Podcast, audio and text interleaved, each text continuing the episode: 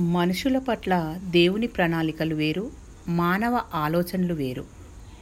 వీధులు ఊడ్చేవాడు ఒకరోజు దేవుడితో మొరపెట్టుకున్నాడు. రోజు హాయిగా నీవు పూజలు అందుకుంటూ ఉంటావు. నా బతుకు చూడు ఎంత కష్టమో. ఒక్కరోజు ఒకే ఒక్కరోజు నా పనిని నువ్వు చెయ్యి నీ పనిని నేను చేస్తా అని సవాల్ విసిరాడు. దేవుడు విని సరే అన్నాడు. అయితే ఒక్క షరతు ఎవరేమన్నా నువ్వు మాత్రం ఎట్టి పరిస్థితుల్లోనూ స్పందించకూడదు.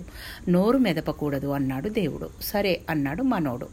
తెల్లారికి మనోడు దేవుడి స్థానంలో కూర్చున్నాడు. కాసేపటికి ఓ ధనిక భక్తుడు వచ్చాడు. దేవా నేను కొత్త బిజినెస్ మొదలు పెడుతున్నాను. ఇబ్బడి ముబ్బడిగా లాభాల వర్షం కురిపించు అంటూ ముందుకు వంగి దండం పెట్టాడు. అప్పుడు జేబులోని పర్సు కింద పడిపోయింది. అతడు చూడకుండా వెళ్ళిపోయాడు. మనోడు ఒరేయ్ పర్సు వదిలేసావు చూసుకోరా అందామనుకున్నాడు. కానీ దేవుడు చెప్పింది గుర్తుకు తెచ్చుకుని మౌనంగా ఉండిపోయాడు. ఇంకాసేపటికి ఓ పేదవాడు వచ్చాడు. దేవా నా దగ్గర ఒక్క రూపాయి మాత్రమే ఉంది. అది నీకు సమర్పించుకుంటున్నాను. దయచూడు తండ్రి అంటూ మోకరిల్లాడు. కళ్ళు తెరిచేసరికి డబ్బులతో నిండిన పర్సు కనిపించింది. ఇలా దయ చూపించావా తండ్రి? అని ఆ పర్సును తీసుకుని వెళ్ళిపోయాడు. ఒరే దొంగ అని అరుద్దామనుకున్నాడు మనోడు. కానీ దేవుడు చెప్పింది గుర్తుకొచ్చి ఎలాగోలా తమాయించుకున్నాడు. ఆ తర్వాత ఒక నావికుడు వచ్చాడు. దేవా నేను రేపు సముద్ర ప్రయాణం చేస్తున్నాను. నన్ను చల్లగా కాపాడు దేవుడా అన్నాడు. అంతలోనే ధనిక భక్తుడు పోలీసులతో వచ్చి నా తర్వాత వచ్చింది ఇతడే. కాబట్టి ఇతడే నా పర్సును దొంగిలించి ఉంటాడు. పట్టుకోండి అన్నాడు. పోలీసులు అతడిని అరెస్ట్ చేశారు. ఈ అన్యాయాన్ని చూసి మనోడు ఉండబట్టలేకపోయాడు. ఆగండ్రా ఇతను నిర్దోషి అసలు దొంగ ఇంకొకడు వాడు పర్సును తీసుకెళ్ళాడు అని అరిచేశాడు. దేవుడే చెప్తుంటే ఇంకా సాక్ష్యాలెందుకని నావికుడిని వదిలేసి పేదోడిని పట్టుకుని వెళ్ళిపోయారు పోలీసులు.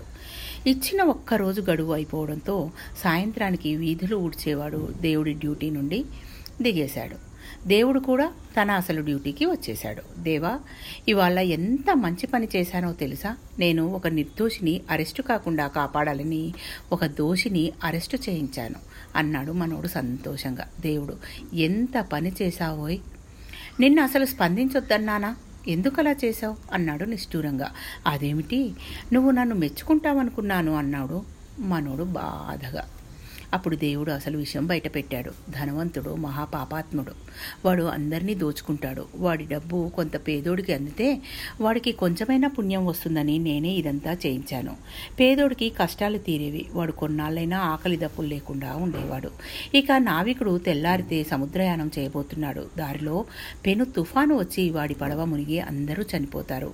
వీడు అరెస్ట్ అయి జైల్లో ఉంటే బతికిపోయేవాడు. ఇప్పుడు చూడు పేదోడు జైల్లో ఉన్నాడు. ధనికులు ధనికుడు పాపాలు చేస్తూనే ఉన్నాడు. నావికుడు చావబోతున్నాడు. ఎంత పని చేశావు నువ్వు? అన్నాడు దేవుడు. దేవుడి ప్రణాళిక ఏమిటో ఎవరికీ తెలియదు. కష్టంలా కనిపించేది వాస్తవానికి మేలు చేయొచ్చు. తప్పులా కనిపించేది నిజానికి ఒప్పై ఉండొచ్చు.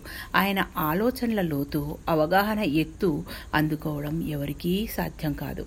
అందుకే ఏది జరిగినా మన మంచికే దేవుడు నీ పట్ల నా పట్ల ఎంతో ప్రణాళికలు కలిగి ఉంటాడు అనుకుంటూ దేవుణ్ణి ధ్యానించండి.